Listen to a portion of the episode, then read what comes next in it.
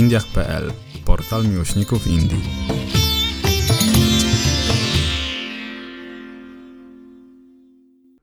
Zapiski na kolanie. Odcinek pierwszy. Z głową w chmurach. Wylądowałam w Delhi. W głowie, jak kolorowy kalejdoskop, kręciły się obrazki z ostatnich kilku dni, a może nawet miesięcy. Od razu zaatakowały mnie myśli z pracy. Czy odpisałam na wszystkie maile? W kolejnej fali uderzyła mnie myśl o rodzinie.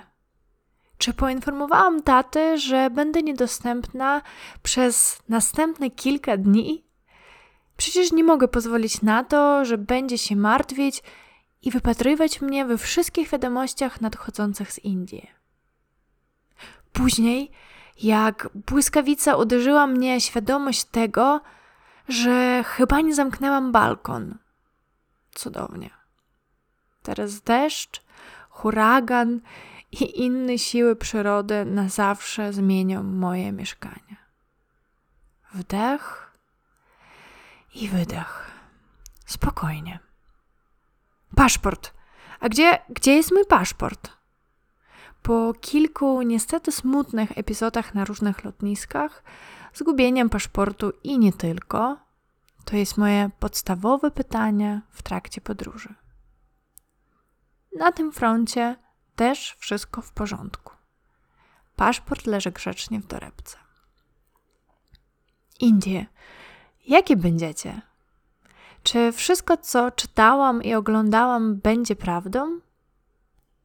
Ta myśl z kolei zabrała mnie prosto na Ukrainę, do czasów dzieciństwa, kiedy niemalże zahipnotyzowana kolorowymi obrazami z zachwytem oglądałam filmy Bollywood.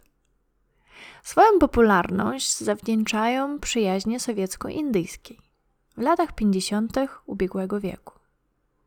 Związek Radziecki w ramach walki z tak wrogimi filmami z Zachodu, ale także wymiany kulturowej, postanowił otworzyć drzwi dla rozrywkowych, zabawnych, pewnych tańca, przygód i muzyki filmów produkcji indyjskiej stanowiły wspaniałą alternatywę dla produkcji sowieckich, które głównie opowiadały o bohaterskich, ale dość ponurych realiach II wojny światowej.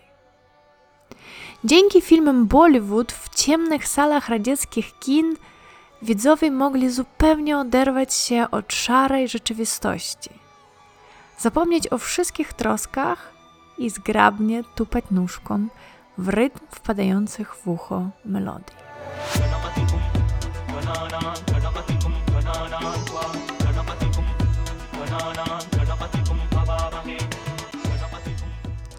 Nic dziwnego, że miłość do indyjskiego kina przetrwała lata i dalej przyciąga do ekranów tłumy.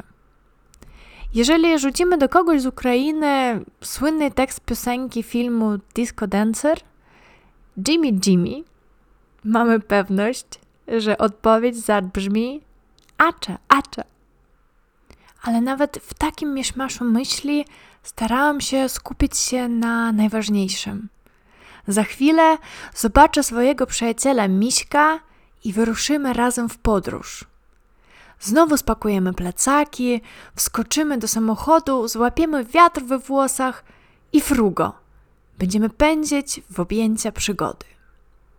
Misiek wylądował w Delhi już kilka miesięcy wcześniej i miał przed sobą kolejny rok w tym nieodkrytym jeszcze przeze mnie kraju. Może zanim wskoczę do momentu spotkania, to rzucę kilka słów o swoich oczekiwaniach, bo przecież wszyscy jadą do Indii po coś.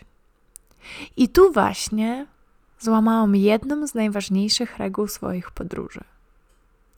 Nie buduj żadnych oczekiwań, żeby być otwartą na różne doświadczenia. A co jeszcze gorzej, miałam dość banalne zdania w głowie. Jadę szukać siebie. Jak kiedyś Jobs, Beatlesi i milion jeszcze znanych i mniej znanych ludzi, chciałam odciąć się od świata bieganiny ku kupowania, sprzedawania, naciąganych uśmiechów i niepotrzebnych rozmów. Nie użyję tu słowa oświecenia, bo było to dość odległe pojęcie dla mnie, ale na pewno szukałam ciszy, żeby usłyszeć siebie. No i teraz z głową w chmurach jestem już prawie na tej indyjskiej ziemi. W samolocie zaprzyjaźniliśmy się z chłopakiem z Mumbaiu, który przez ostatnie 35 godzin był w drodze ze Stanów. Powiedział, że ma dwa powody do powrotu. Pierwszy to jest chory ojciec, a drugi to przyszła żona. Nawet fakt tego, że teraz mieszka tysiące kilometrów od domu, nie zmniejsza więzi i tradycji rodzinnej. Właśnie za kilka godzin miał pierwszy raz zobaczyć na oczy kobiety, z którą spędzi, albo przynajmniej on i jego rodzina mają taką nadzieję, całe swoje życie. Ale sam ten temat aranżowanych małżeństw to jest osobna, skomplikowana i czasami dość ciekawa historia, która zasługuje na swój odcinek. Rozmowa zaczęła się przy toalecie. Ja po kilku godzinach siedzenia w małym krzesełku, trochę zmiażdżona przez dość puszystą panią, zdecydowałam poczytać na stojąco. On akurat był częścią dość długiej kolejki do wspominanego miejsca. Czytałam Lalki w ogniu, wspaniale zebrane notatki o Indiach jednej z polskich dziennikarek. I nagle usłyszałam: Nie wiem, co czytasz, ale musi być to coś dobrego, skoro nie zwracasz żadnej uwagi na ludzi, którzy cię cały czas popychają. Byłam trochę zaskoczona, bo naprawdę wyciągnął mnie z własnego świata, który przede mną malowała ta książka. Krępowałam się pokazać okładkę, bo z niej patrzyło na nas prześliczne dziecko z dość wyraźną blizną na czole. Jakby ktoś wypalił tam kropkę. To dodawało temu zdjęciu dramatyzmu i może nie do końca nadawało się do rozpoczęcia rozmowy z osobą, która z tego kraju pochodzi. Ale chłopak nie doczekał się odpowiedzi na swoje retoryczne pytania i od razu wyciągnął rękę. Pradzisz? Skąd pochodzisz? Maria, odpowiedziałam. Pochodzę z Ukrainy, ale już długo mieszkam w Polsce. Gdzie lecisz? Do Indii? A na jak długo? Ten zestaw pytań usłyszy jeszcze milion razy w trakcie swojej podróży. Ale wtedy z wielką ekscytacją w głosie wystrzeliłam: Pięć tygodni! Z tego wywiązała się dość długa rozmowa, w której ja opowiedziałam o swoich podróżach, a on o życiu w i poza Indiami, w statusie non-resident Indian określenia Indusów, którzy z różnych powodów mieszkają za granicą. Kilka razy powtórzył, żebym nie piła wody z kranu i będzie dobrze, będzie pani zadowolona. Niestety musieliśmy się pożegnać, bo pan w krześle obok nie za bardzo był zainteresowany tymi tematami i w końcu dość stanowczo zarekomendował nam wrócić na swoje miejsce. To był pierwszy numer telefonu, który był wpisany według mojej nomenklatury podróżniczej. Pradzisz.mumbai Lądujemy. Jak zawsze kręci mi się w brzuchu i mruży oczy na kilka sekund, zanim samolot dotknie pas startowej. Szanowne Państwo, witamy w New Delhi. Dobra, pierwsza część planu spełniona. I nawet nic mi się nie stało po drodze.